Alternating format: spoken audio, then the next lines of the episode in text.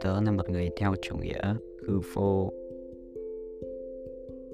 Thế thôi nhỉ, tớ thích anime với cả manga điện ảnh nữa.